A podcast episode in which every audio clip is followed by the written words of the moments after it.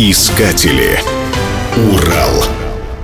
Карл Рёниш. Этот большой концертный рояль был получен Кусинским краеведческим музеем в дар от родственников почетного гражданина Кусы несколько лет назад. Карл Рёниш выпустил свой первый рояль в Саксонии в 1857 году, и после того, как он доставил три рояля ко двору короля Саксонии, был провозглашен официальным поставщиком двора. На рубеже веков фирма Рёниш была ведущим рояльным брендом, известным во всем мире. Знаменитые люди, в том числе Ганс фон Бюлов, Рихард Штраус, Эдвард Грик, Джакомо Пучини, Антон Рубинштейн, Сергей Рахманинов и многие-многие другие играли на пианино и роялях фабрики Рёниш конце 19 века фабрика Карла Рёниша достигает известности и открывает филиалы в других странах. Не стало исключением и Российская империя. С 1897 по 1917 годы в Санкт-Петербурге работал филиал фабрики. Вероятнее всего, именно на ней на рубеже 19 и 20 веков и был изготовлен Кусинский рояль под номером 961.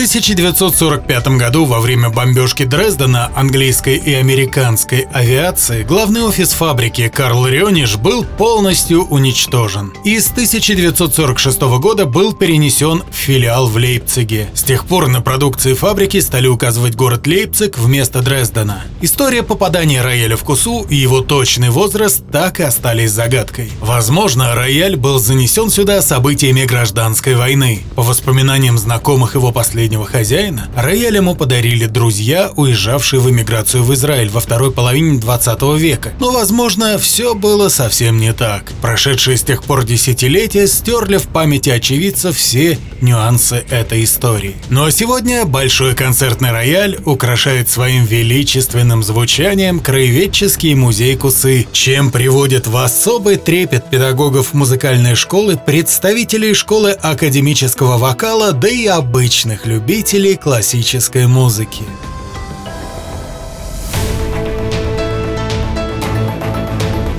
Искатели. Урал. Программа создана с использованием гранта президента Российской Федерации, предоставленного Фондом президентских грантов.